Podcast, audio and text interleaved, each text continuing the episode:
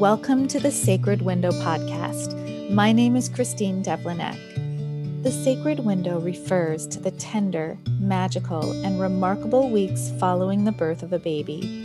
A birth giver is forever changed. Recognizing that this time is too often overlooked and misunderstood in our modern culture, we're setting out to be part of a voice for change and growth. We're growing awareness and broadening the reach of conscious postpartum care. Our podcast features friends and colleagues as interviewers. We're a loving community united by a common passion to change the paradigm of postpartum care to one that honors women, birth givers, babies, and families. We're glad you're here. And I will never be the same.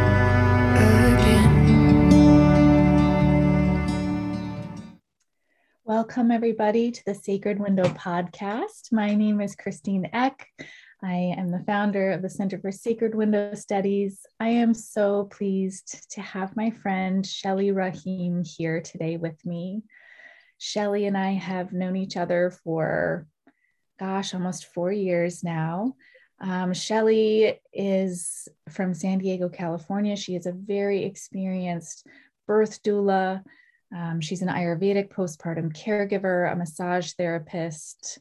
Um, she is a family educator, birthing from within childbirth educator, and she's currently writing a postpartum cookbook. Um, Shelly's business is called New Mother Caregiving, and it is truly an honor to be with her here today. We are going to be talking about how to set boundaries as a caregiver when we are working in an underprepared home. This is in terms of families who may not have known all the ways that they could prepare for postpartum, or just circumstance may have limited the amount of preparation they were able to do. But as people who work with families in the postpartum window, we often are faced with how can we possibly support to the best of our ability when there are so many different ways that this family is really in need um, in terms of extra support. So, Shelly, thank you so much for being here. It's so good to see you and have you on this podcast. Oh, thank you so much for having me. I'm just honored to be here, and this is a very important topic. So, yeah, I'm excited. Yeah, absolutely. You have you've been working with families for such a long time. You know you've you know you were just telling me you've been a you were a prenatal yoga teacher for 15 years and i know that many of your birth clients you know came to you um, through that you know avenue and you know studying with the center for sacred window studies and learning the you know ayurvedic postpartum care. We've had conversations before about how difficult it is to be working in a home where you're the only one who's really looking out for the wellness and the healing process. Um, and there are so many cards stacked against you when maybe there's older children or you know a spouse who is busy at work or just family dynamics that are not helpful um, tell me a little bit about what this has felt like for you and and maybe start you know at the beginning of when this really became evident that this was a real issue? Yeah, I mean, the only reason why I can speak to this topic is because I myself have, you know, practically burnt myself out on caregiving because, yeah, I'm the only, I am the tribe a lot of times, or I used to be. I've learned how to prepare my my clients. I've also learned how to, you know, um, vet clients. um, but in those early days of offering this full sacred window care, as in going in and doing the cooking and the massaging and the belly binding, um, and being with the mom for six to eight hours every day, and seeing that, you know, the mothers of the mom and, or the mother in law or the dad, they don't really know what to do and to help and also the mother herself doesn't know what her needs are or how to ask for those needs. So here I am with really high standards, thanks to what you taught me at the center partly, right? Is, you know, this is what it should be like. You know, she needs to stay in bed all, all the time and be served her meals in bed. She needs to rest. She's injured inside her body. And she's trying to produce breast milk. And so at the center, we learn really high standards. And, but the general public is still, it's a different world in our culture. It's, it's very dysfunctional. And there actually are no standards. There just are none. Um, so when we go into this home, here we are, we have all this knowledge, we know what other cultures have done since the beginning of time, and the Western culture has lost that value, and we're trying to bring it back for obvious reasons. It's so, so important. There's nothing actually more important than this. And yet, the consciousness or the awareness of the family is just not there. And they, a lot of times, don't even think it's problematic. So um, yeah, so I myself, those first few clients I had, I I had I went in there and I way overextended. I didn't know how much time things took. First of all, right? Because no one's really guiding me. I'm not shadowing somebody. I, I'm I'm kind of an entrepreneur. I'm I learned from you guys online, which was amazing. But then going in and doing the work is a different it's a different experience. So what I thought, okay, it'll take me four hours to book, you know, and and I'll do a one hour massage. Okay, so I'll be out of there in like five hours. It didn't work that way. The cooking takes longer. You're in somebody else's kitchen. The mom is having a breakdown because her birth was traumatic. So you need to stop and hold her and be with her. And you know, you realize like, okay, this took eight hours you know, and an hour commute or half an hour each way. So I, you know, how can I set boundaries next time? How can I make this so it's I'm more efficient with my time and I'm also not over giving. So that was I've learned a lot over the years. yeah, you are so right. It really takes getting into the caregiving situations and being able to do it where it really begins to integrate and it really starts you know those sort of um, procedural you know how long does this task take you know especially when i am a new you know doing this aspect of care is new for me um, but also depending on what's happening in the home you know and i think that that was something that you know i've thought so much about of how we can go in with you know even more flexibility than we think we're going to need based on what's showing up today, what's happening today in this home. Um, yeah, I, I would love to hear a little bit about your process and sort of identifying where you needed to set some boundaries and how you sort of began to try some of those things out. Yeah, sure. Um, I would say, well, of course, you know, I've given birth three times myself. And so I understand from my own personal experience what it's like those first six weeks. Um, and I'd help I'd helped families before in as in cooking or as a birth doula, visiting them after, and just, just different capacities. But I had not done like every day for three weeks or six weeks or whatever the, the contract was, um, as in the main caregiver. And so uh, when I started taking on that role, then that was when I realized, um, you know, 90% of the success of postpartum and my efficiency as a caregiver is in preparing these, these families during their pregnancy. And so once I could really put to, first I had to figure out, okay, I'm here to, they hired me to cook. Um, and they hired me to do massage and belly binding. Um, but but then I also that also means you know I'm cooking, but I'm also serving it to her in bed. You know, I'm also cooking actually for the partner because the partner's up all night too, and the partner doesn't have time to grocery shop or I mean he's doing everything that, that the mom's doing almost except for breastfeeding, also recovering from the birth. So it's really helpful. Like, okay, I'm going to cook for the partner too. So I started adding on when I saw the need, I started adding on to my service.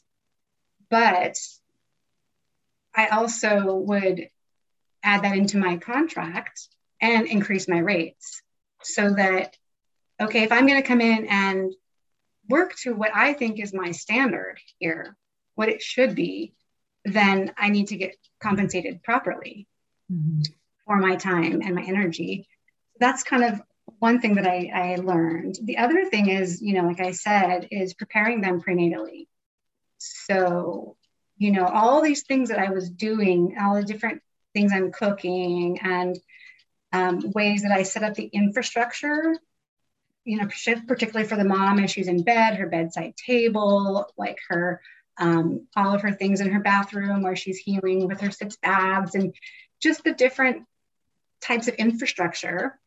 All of this, if it's in place, you know, prenatally, then that saves me a lot of time.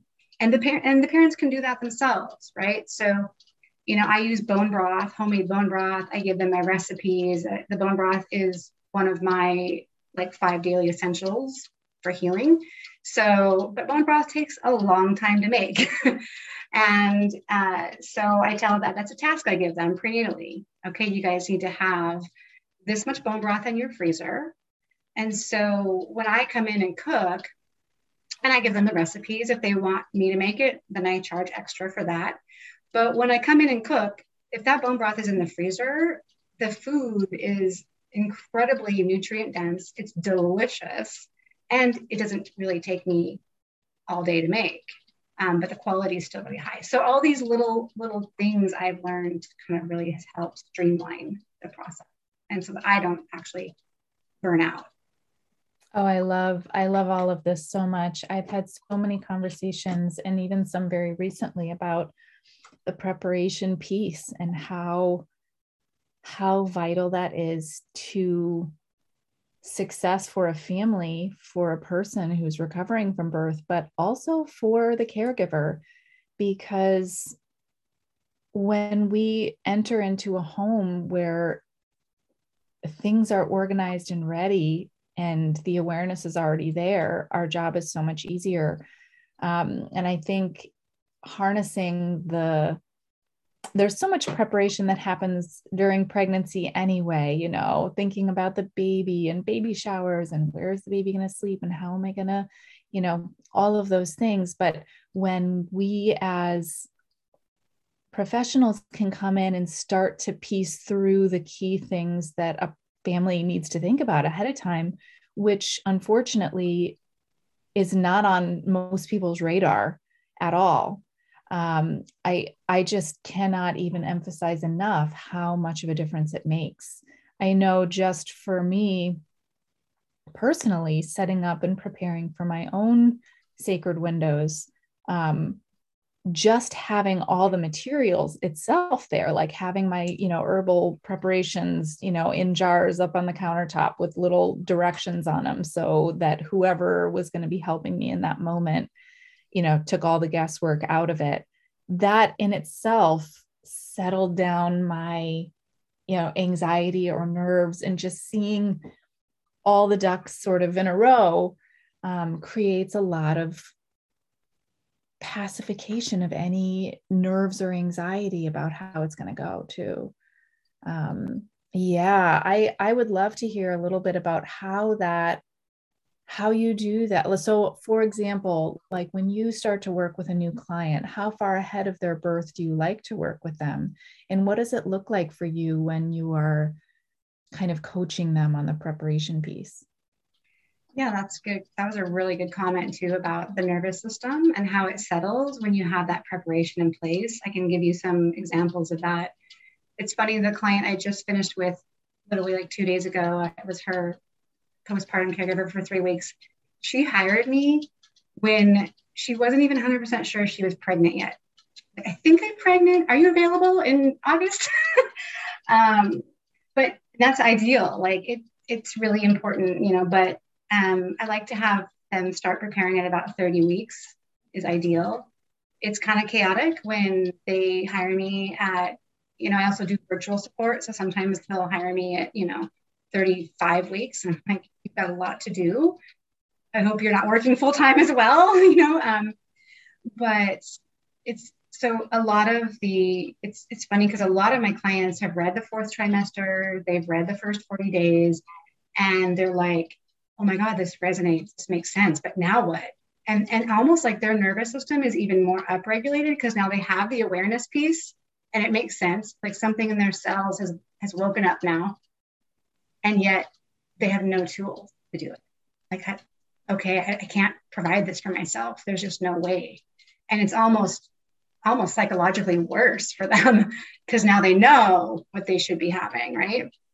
And so it, you know, when they come to make and feel that, I'll ask them when they interview me and, and I'll ask them, I'll say, okay, so tell me, you know, what have you done already to prepare for your postpartum time?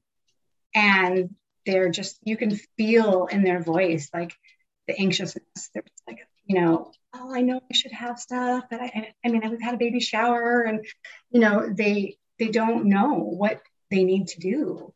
And so when I start talking to them about, okay, well, here's what I would, I'm going to have you do. Here's every recipe I'm going to use, and here's all the dry goods. Here's all the spices. You're going to stock your pantry.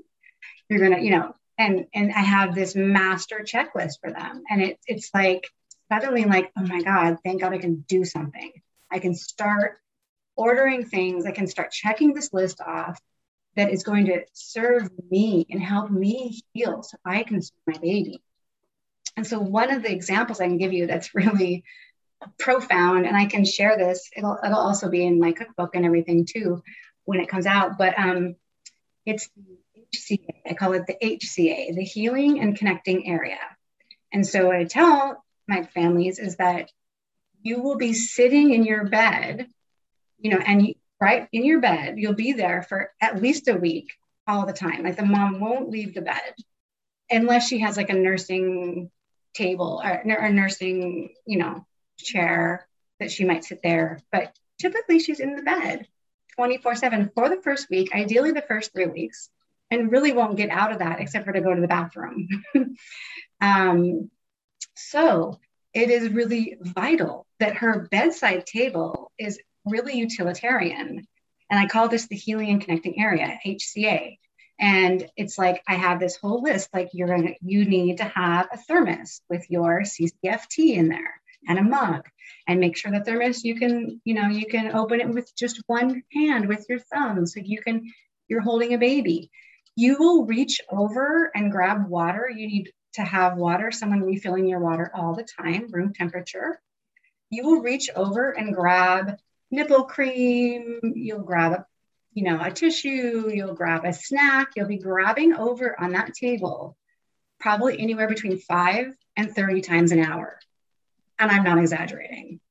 So make sure that table is clean, make sure it's large enough to support your snacks, your tissues, your water, your tea, your thermos, and make sure it's of appropriate height. So one of my clients, um, she texted me a picture of her bedside, or she showed me a picture of her bedside table, and I was like, "Well, why is it, you know, so low? Like, you're gonna have to." Every, it was really low. Like for some reason, it was just a very low bedside table, and I said, "Okay, well, the reality is you're to be holding a baby, and every time you reach over to get something, which will be between five and thirty times an hour." you're going to have to use your abs. And if you're going to use your abs, then your chance of diastasis recti are going to increase. So I would recommend raising that table up, widening the surface, get a new table, you know, because this is where you're going to be sitting 24 7 for hopefully at least three weeks, if not six, while people are caring for you.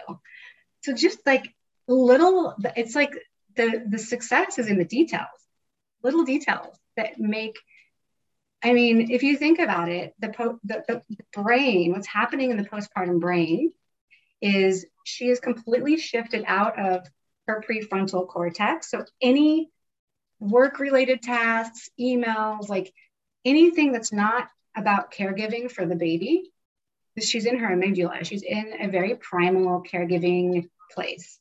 So anything that has to do with task oriented, like, oh, I need to refill my water, I need to go get some tea, I need to do anything like that is a real struggle because she shouldn't, she's supposed to only be in her caregiving. Our, our brains and our bodies are designed to to uh, caregive to teach us how to take care of our baby. Uh, so if that's already taken care of, like you said, like can you imagine just how at ease already, just knowing that that that details in place brings tremendous ease. It's so true. And to have just clear direction because it's not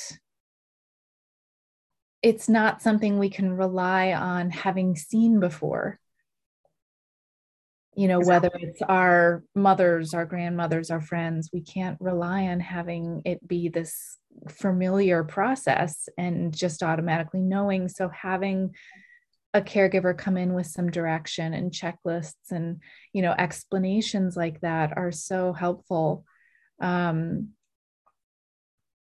yeah i i am wondering about i know we've talked before about sort of the empathetic nature and vulnerability that we often have as caregivers and how it can be very difficult for us to set emotional boundaries when we're working with a family and things may be really heightened or difficult at times with a family um, and we may be witnessing a scenario where there are not enough helpers or we wish that there you know we had other people with us to be sort of helping us.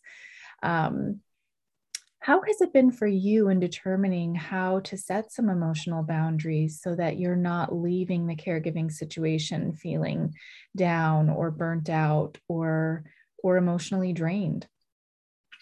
Yeah that's that's also like a, a discipline and a spiritual practice a lifelong practice which i have not mastered. And and I'm, I'm constantly um, working on it.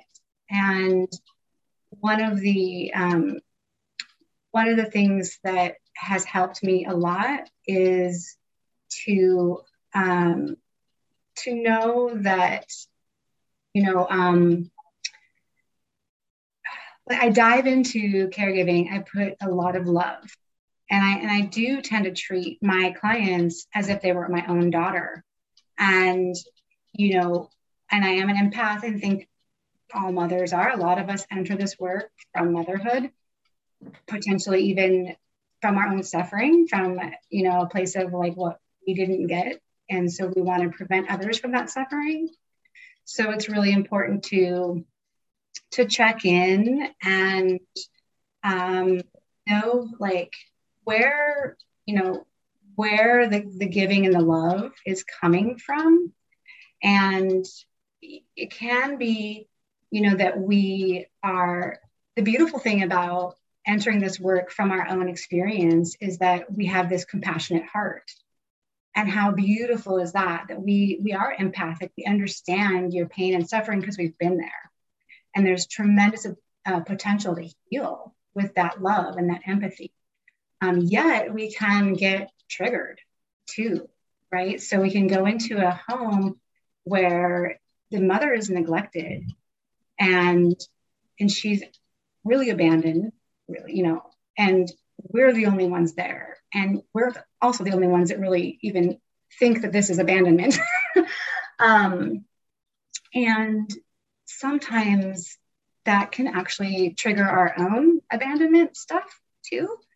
So if that happens you know we've had to kind of i've had to learn to to really like check in with myself and notice if I'm actually kind of triggered right now and and if I am triggered by it, if I if, and I might not be consciously making the connection in that moment of like, oh, this reminds me of when I was abandoned or whatever. It's not even obvious. It's like there's just this like nervous system response from me where I'm like, oh my god, I've got to fix this, you know. And when it's coming from this place of frantic, like, I need to fix this. This is so wrong. This is horrible. Um, then that's a, a red flag for me that, like, okay, this is, you know, kind of touching on something within me. And if that happens, then, you know, luckily I've done enough work to, to notice it now. I didn't used to. um, and, and I can kind of like step back, like pause. And I usually, what I'll do is I'll breathe into my heart. I'll just like kind of remove myself for a moment, go into the bathroom, go outside, and, and really just breathe into my heart until I can and literally feel myself down regulating. And then from that, from that place of groundedness, then I can be like, okay, this is a lot right here. Um, you know, what, what's going on is a lot. What can I do right now in this moment? What skills do I have that can help in this moment right now? And so then there's a shift uh, from wanting to like fix it and like, oh my God, this is so horrible and this is like traumatic to, okay, this is a, the situation and here's what I'm going to do now. That's the tricky part is it might not be what they actually hired me to do. And so I'm contracted to cook. And now, you know, maybe this mother you know, I come into the scene and she's curled up in a fetal position. Her baby's screaming. The dad's out with the toddler somewhere. She's having a traumatic response from her birth. And, you know, I need to, I'm like a first responder in the scene. And so, do I go in the kitchen and I was contracted to cook, so I'm gonna go cook? It's like, okay, I need to stop and I need to hold this mother right now and maybe just listen without trying to fix it or change it or blame the system or anything else. Hold her and help to reground her, you know, and then potentially maybe I give her a mug of tea or a bowl of or I bind her belly to help ground her. You know, but an hour has gone by and I still have four hours of cooking to do. so, so then it's like, okay, reassess. Okay, how can I now cut back some of the cooking. Maybe I was going to make snacks, tea, and a big pot of. Okay, maybe I can simplify the stew, and she doesn't need snacks. She has snacks already. So, you know, trying to honor my own needs in the situation while also showing up and providing what's needed in the moment. I love how you just gave such a beautiful example of the flexibility that's needed. And I think ultimately when we're going into a postpartum situation particularly under the challenges that our culture presents in terms of you know lack of all of the support that we culturally need um, we can kind of expect to have to do that just one-on-one time. Let's just have you be heard have you be held have you be validated be able to talk through so that you can process this whole transition and the different steps that it takes to be able to fully process birth, be able to fully process becoming a parent, be able to fully process the change in family that's happening um, and how that affects you know the partner relationship like that is such a big element that comes into play so often too and so i really you know, I think you're right. I think, you know, that time that we're spending just listening and talking and holding space kind of just has to be expected that we're going to do that. Um, but I love how you sort of mentioned because some days it's going to be more needed than other days. And so when it cuts into the time that we have allotted to be there, because we have our own families, we have our own, you know, obligations and lives. And so we can't unless we are you know being hired as a live-in caregiver which sometimes happens um, ultimately we have to leave when it's time for us to leave. And so how can we then adjust and you know simplifying the food prep simplifying the other things that we do is just a really beautiful thing. And i think that we can connect with clients ahead of time and sort of give a heads up that that sometimes will happen that the caregiving is very fluid based on the needs of the day.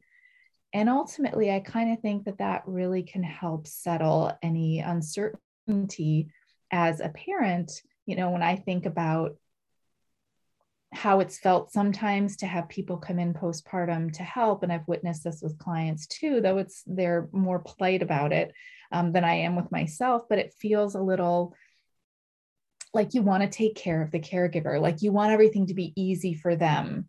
So then that kind of can come at the expense of feeling and doing too much or taking on a responsibility as you were talking about sort of the brain what the brain is able to do as a postpartum person is not the same level of task completion that we may be so good at at any other time in life. So the ability to take care and sort of organize space for the caregiver which you know an example of just think about how often new mothers new parents feel like they have to take on entertaining guests that may come in, and it's very difficult. So, the ability to have an understanding ahead of time is this is what I'm being hired for. And it also comes with a heavy dose of flexibility for whatever you're going to be needing in that day. And it could look like this or it could look like this. And we just, within the structure that we create, we leave room for a lot of options and a lot of change as needed. Yeah, that was really well said. And that's what I, once I learned that, I started putting that in my contract. And um, I became also very clear in my contract too about this idea of this is the flexibility we need to have, right? Because because this the birth of the mother, the birth of the parent is the same as the birth of the baby right? The labor, you don't know. Like there's all this uncertainty, there's unknown. We don't know if, if what complications might arise in the birth, right? So that's the same with the birth of the mother. Is we, you know, we don't know that first week. Is she, is she going to come home with an injury? Uh, or is there, you know, is there breastfeeding complications? Is there, you know, what thresholds are we going to cross today? We don't know. And so there has to be that space for flexibility. But at the same time, we also have to have that boundary for ourselves so that we can continue to serve and give. The sacred window is an idea that we can all find ourselves in need of during times of our lives where we are tender, in need of extra care, and transforming our understanding of self. The concepts of care we give to new parents can be applied to ourselves in honor of ourselves to build resilience and grace in how we navigate this life. What I realized after doing the work was, you know, that first week. So if they've hired me for six weeks or even just three or whatever the contract is, I know that the first week is the most labor intensive for me. They need help with the sitz baths. They need, you know, they, they are not mobile at all. They need help. I mean, it's just, there's a there's a, a, a lot larger list of tasks for me during that, you know, that first week. So I put in my contract, it's about an average of eight hours a day. And so when I and when I tally up my hourly rate for that week, then it's based on an eight hour day. However, you know, now I've been in their kitchen for a week. I've, I've got, and I can move through their kitchen really comfortably now. I'm, I'm faster. You know, it takes a while to orient. Uh, I've kind of got the we've got our system going now. Things are flowing. So then week two, week three, usually if things are going smoothly and there's not a lot of complications, it's I usually base it on a, a six or a seven hour work week. And if I go eight hours one day and I'm five the next, you know, I explain to them that's how I charge. And so if I'm here for five hours one day, but I'm I'm not keeping, I'm not clocking in and clocking out. But this is these are my services is what i'll be doing but there needs to be that room for that flexibility. I like that. So you sort of set your boundary and then within that you give a lot of grace and flexibility. And i i love that.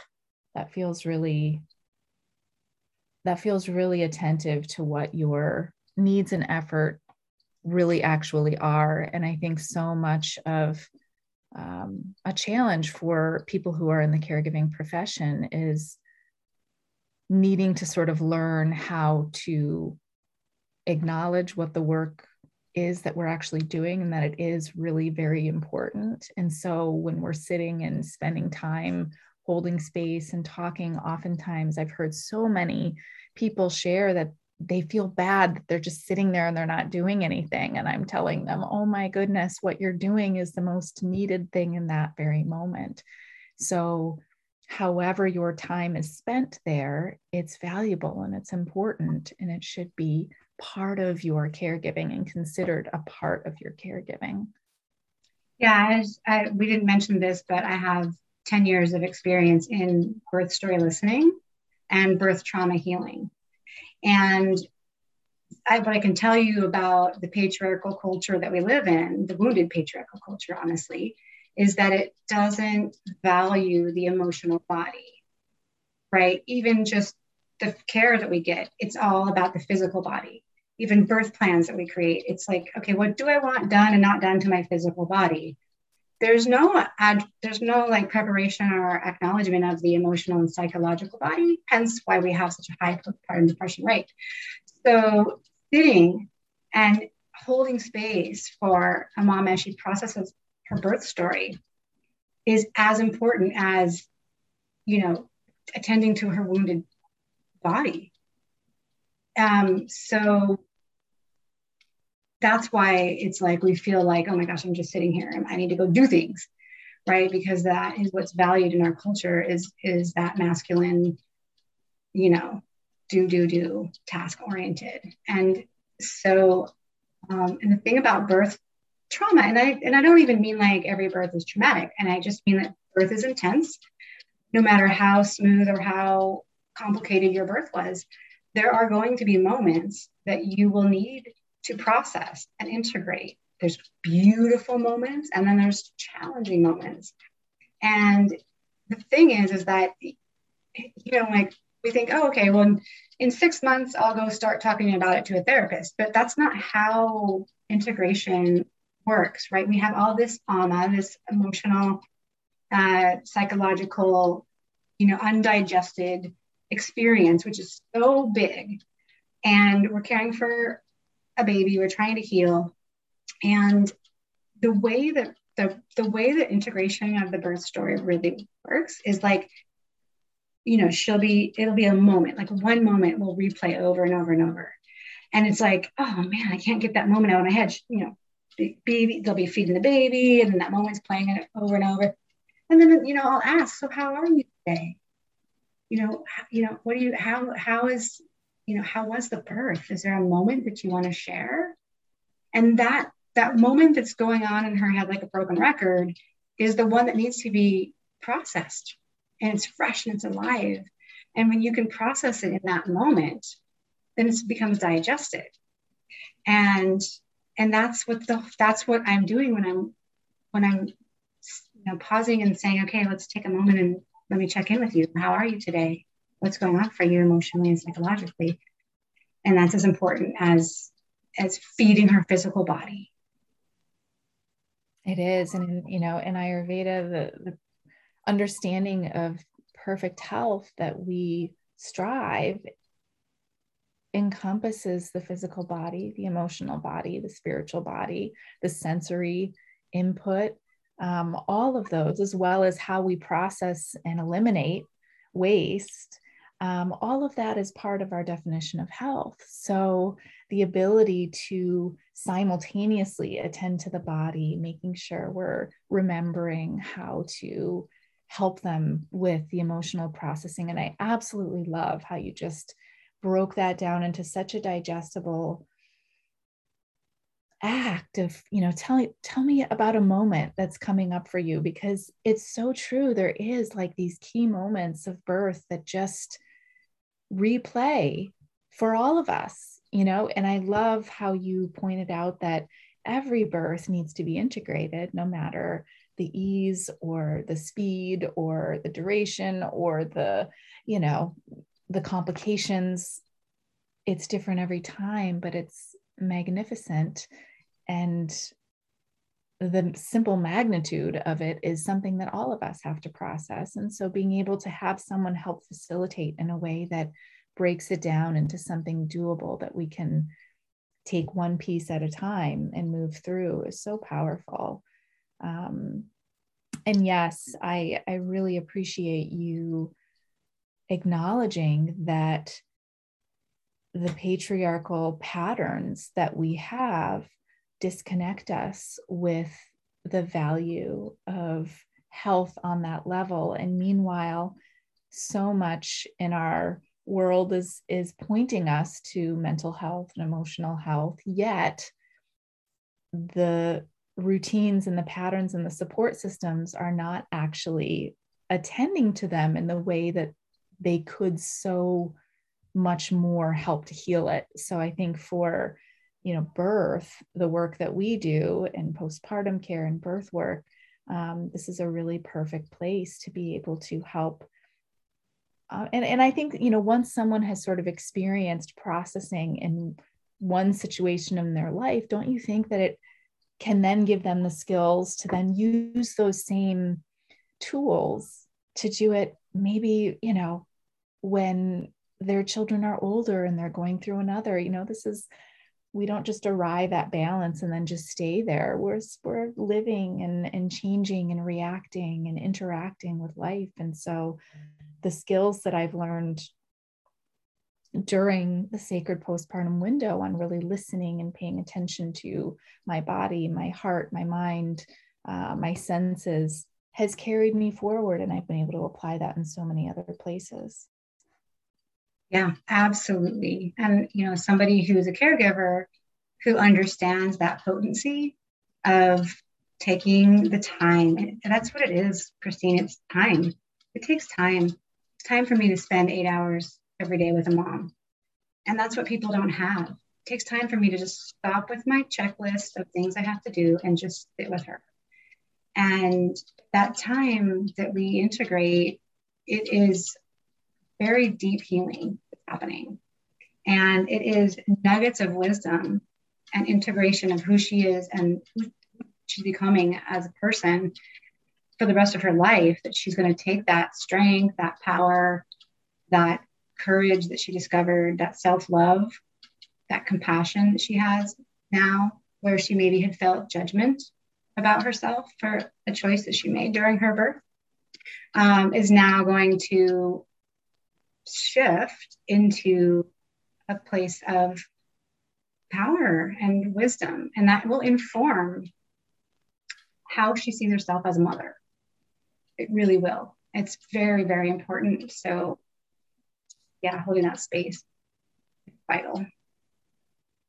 You've talked to me, you know, with your birthing from within. Um, you've talked to me about the importance of connecting with archetypes as a way to strengthen yourself as a woman, as a professional, um, and you know, as a way for birth givers to sort of integrate their own power. And talk to me a little bit about how that connection with archetypes has helped you heal and how you've used that to help offer healing to the people you work with yeah i i love archetypes. I'm really grateful for birthing from within for introducing me to this uh, it's a jungian psycho- psychotherapy kind of um, way of of um, understanding the self. And let me just explain what an archetype is. So for those who don't know aren't familiar with that word uh, an archetype is basically it's a way for us to organize all of our our behaviors our personality traits we can kind of like compartmentalize them and give them their own identity. So it's a way of organizing our psyche so we can make sense of the, our behaviors. And then we can, once we can kind of give them their own identity, we can choose to like to uh, to choose, we can choose to be in an archetype or maybe choose to be, be in another archetype that's of a higher vibration or quality. So for, let me give you an example. Um, for example, let's just use caregiver. That is an archetype. So, what are the qualities of a caregiver? Somebody who nurtures, who takes care, who's altruistic, who's selfless, who you know, who's loving and nurturing. So those are so then we can go, okay, those are the behaviors of that archetype, the caretaker, the caregiver. Um, you also have, you know, there's there's so there's high, very high archetypes, ones that we aspire to be in, especially when we're in this profession, such as the caretaker is a high archetype caregiver, but there's the warrior, there's the sage, there's the healer, the wise woman. You know, you can give them whatever name you want. And I have this whole like family in my brain of, of, you know, I need to be in my healer right now. I need to be in my wise woman. You know, I, but there's also archetypes that I kind of, I don't like calling them lower, but I call them child archetypes.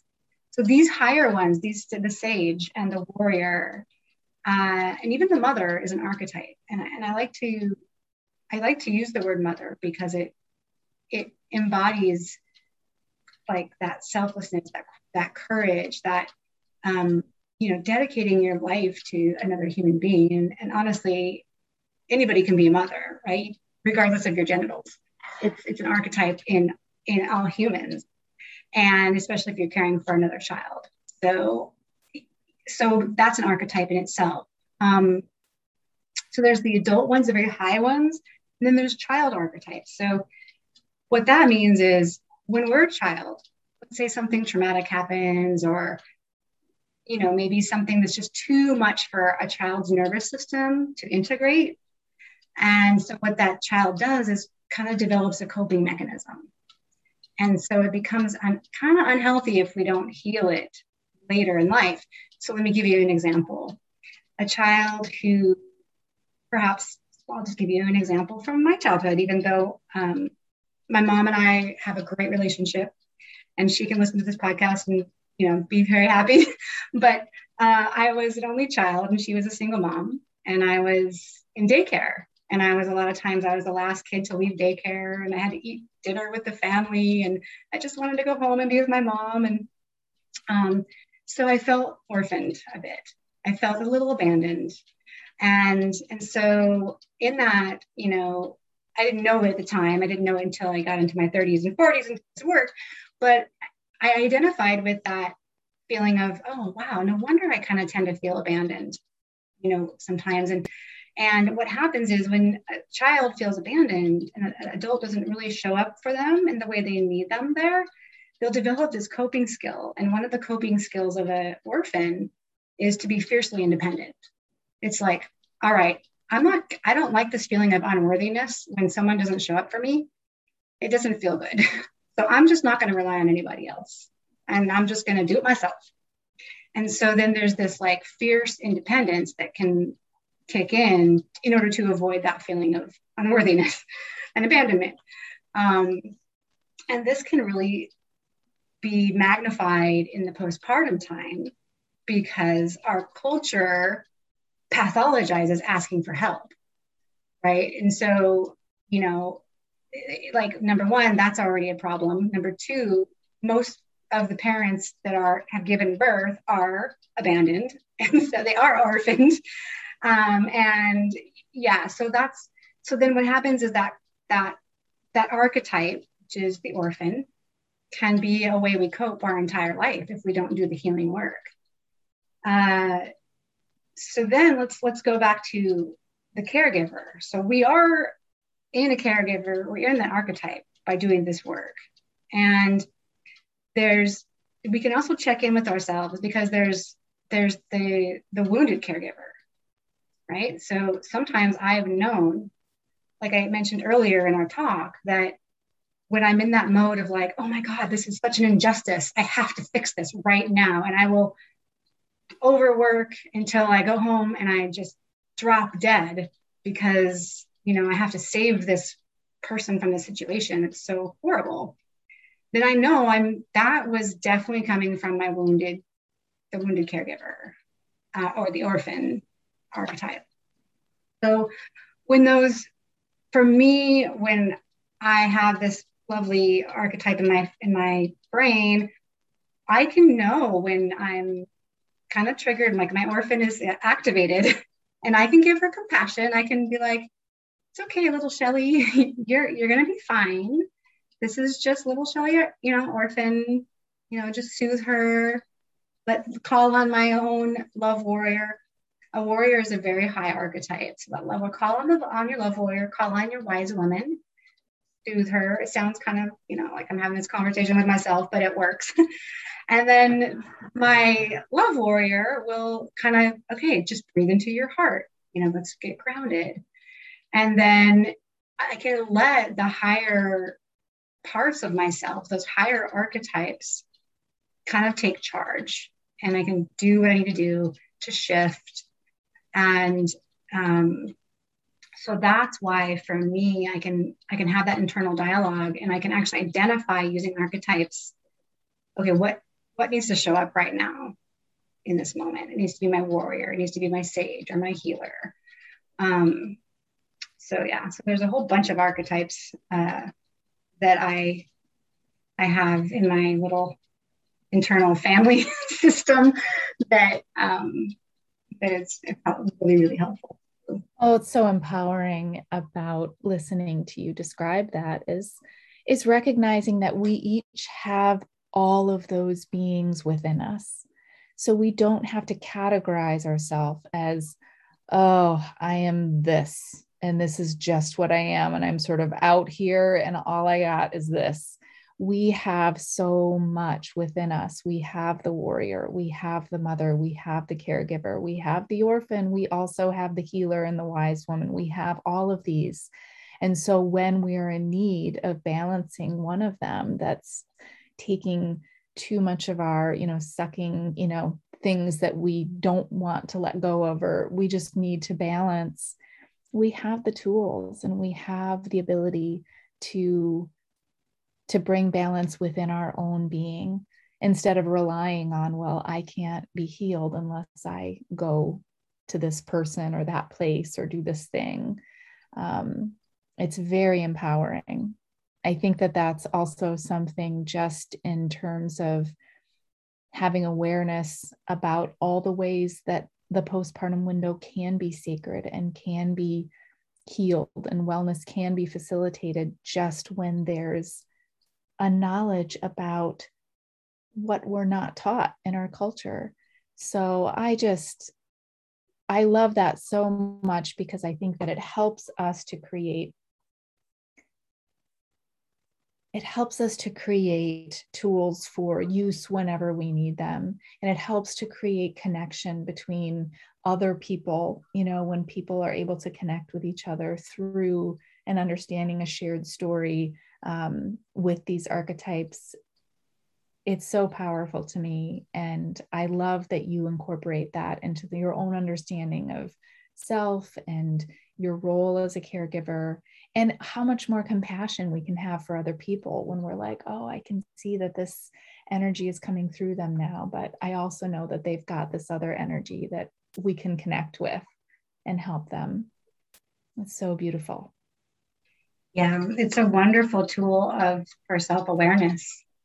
And if we don't have the awareness, right? If we're in reactive mode, like I've been myself so much and fix it and frantic and knowing that it's coming from that lower, I hate to say lower, but you know, more like the child archetype that hasn't integrated or healed from those those wounds.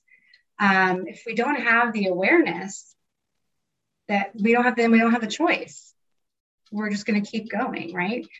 But just the awareness is so huge and so empowering. And then we're modeling that for a family. So, and we're not shaming ourselves, right? It's like, oh, here, here comes my own. You know, we, oh my gosh, we have to have so much compassion for ourselves because we witness so much injustice. It is just wrong. And we need to have tools to process that. Otherwise, we will burn out.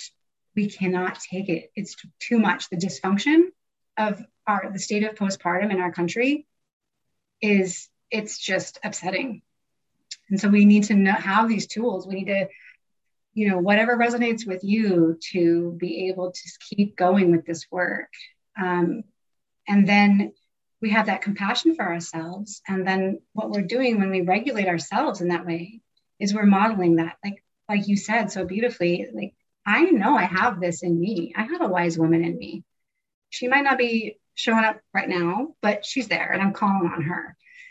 The, the, this person that I'm supporting right now, they also have that. And I don't expect them to be able to call on it right now because they just went through the greatest rite of passage of their entire life. And the journey of discovering it, it takes time. So they're gonna feel all these things. And, and I'm there to know what it feels like and to hold space and know, yeah, and that wise mother archetype or the healer, you're the healer of your life. It's in there. I'm just holding space for you to find your way to that archetype. Mm, that's so powerful. Thank you so much, Shelly. I feel so buoyed by this conversation and just I just feel great. And I feel like this topic is one that is so important for people in our field to be able to sit and reflect on we are doing such work under such dire circumstances. And I really appreciate your reminder of that because we can only do what we're able to do under the situations that we are put into and the beauty that comes with giving in that manner and doing this work, which is so desperately needed.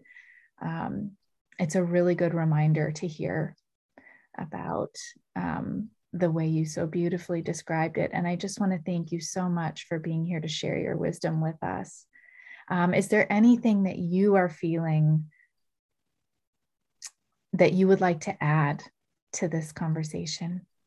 Yeah, I actually wrote down a few tips. I was thinking, okay, what are some of my tips and tricks for honoring my time and energy and some of them we already kind of went uh, went over, but I'll kind of just list them and I can put them in the show notes too. Um, I kind of categorize them into two uh, two categories. So there's kind of practical tips, and then there's the emotional tips, the emotional, like the empaths, right? The emotional caretaking for ourselves as caregivers. Let me start with the practical tips. Um, so one one thing I learned is to create a hard stop time. So that first week when I'm, I know I have to be flexible. Maybe I don't have as many hard stop times during that first week. I'm a little more flexible. But after that, you know, I will actually verbally get there and I will say to my client, today I have to leave at two to pick up my son from school. Just verbalizing it and they know that I have to leave, that it helps to create the frame for my caregiving and the boundary. That's one tip that I've learned. The next thing is adjust your contract each time you add a service. So you're going to learn as you go. And each time you add something that you know is pretty important, but it takes time, just add that to your contract and add that to your time. Uh, the next thing is, um, I think I might have already mentioned this, but number three, vet your clients. So if you are doing in initial conversations where you're doing initial consults, then you know if you're getting red flags that this might not be a family that's that kind of gets it, this might not be a family that's a good fit for you. Listen to those red flags and you know don't take that that, that family on. Number four, uh, say no to taking on too many gigs I only take one sacred window at a time. And if you can, and I give myself space between. I don't like to have them back to back to back to back. I need that time of integration. So I would say say no. Uh, number five, be very clear on your contract about what you do and what you don't do and give examples. Right? Like I I clean all of my dishes that I make. I don't do your dishes from the night before from your dinners and things like you need to do your own dishes you know when i'm not here and you just be very clear about what you do and you don't do number six avoid getting into the situation in the first place of getting into a home that's underprepared. So prepare your clients, like we talked about. Um, and number seven, increase your hourly rate as you start developing more skills. So that if you, you know, if you do, oh, you know what, I spend extra 15 minutes today um, doing this for them just to, out of love for this family, then you don't feel like resentment because you're getting paid pretty darn good. You know what I mean? So feel good about your pay. So those are kind of my um, seven tips for you know practical. And then here's um, my emotional caretaking and and boundary setting. Um, basically, what we talked about earlier about how to not take your client stuff home. Um, so what I do to process the intensity of the work is I call a friend on the way home so have a buddy, somebody in the industry who gets it, uh, maybe a fellow student who you can call. And sometimes I, I have a friend who we call each other and we leave epic voicemails. Um, number two, write out your experience. So give yourself the time when you've had an intense interaction to sit, write it down. Journaling helps to, you know, slow the brain down. Um, number three, I draw. So drawing is another way. Draw out your story, your experience, and that slows down. It takes you into different places of your psyche so that you can, um, so you can learn and discover new things about what you've learned. And then also the other thing I do is sometimes I'll just I don't have time to do those things. I'll just speak it into my voice memos, and I'll just kind of barf the whole intensity into the voice memo so that at least it's going somewhere. Yeah. I love that. That's so great. I think that that is, again, like coming back to having direction. It's one thing to know we need to set boundaries, it's one thing to know that we can organize our care to better support ourselves, but to have the tips and suggestions from someone who's gone through it is wonderful. Thank you so much. You're welcome. Thank you so much for having me. This has been fantastic. Again, we've got Shelly Rahim here from New Mother Caregiving in San Diego, California. And I look forward to collaborating with Shelly in so many more ways in the, the weeks and months and years to come. Thank you again, Shelly. Mm, thank you, Christine. Oh.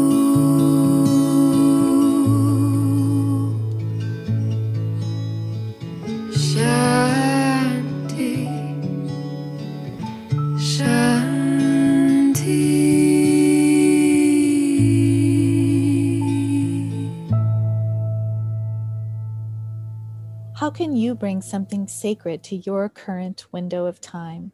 What do you have to offer to someone within their sacred window? We honor you for all you give and for who you are. Thank you for listening. The Sacred Window podcast is brought to you by the Center for Sacred Window Studies you can visit us to find out more about our online training and mentoring programs, plus resources and products for and about the sacred postpartum window at www.sacredwindowstudies.com. Editing of our podcast recordings is done by Sienna Butler, and our music is written and performed by Sarah Emmett.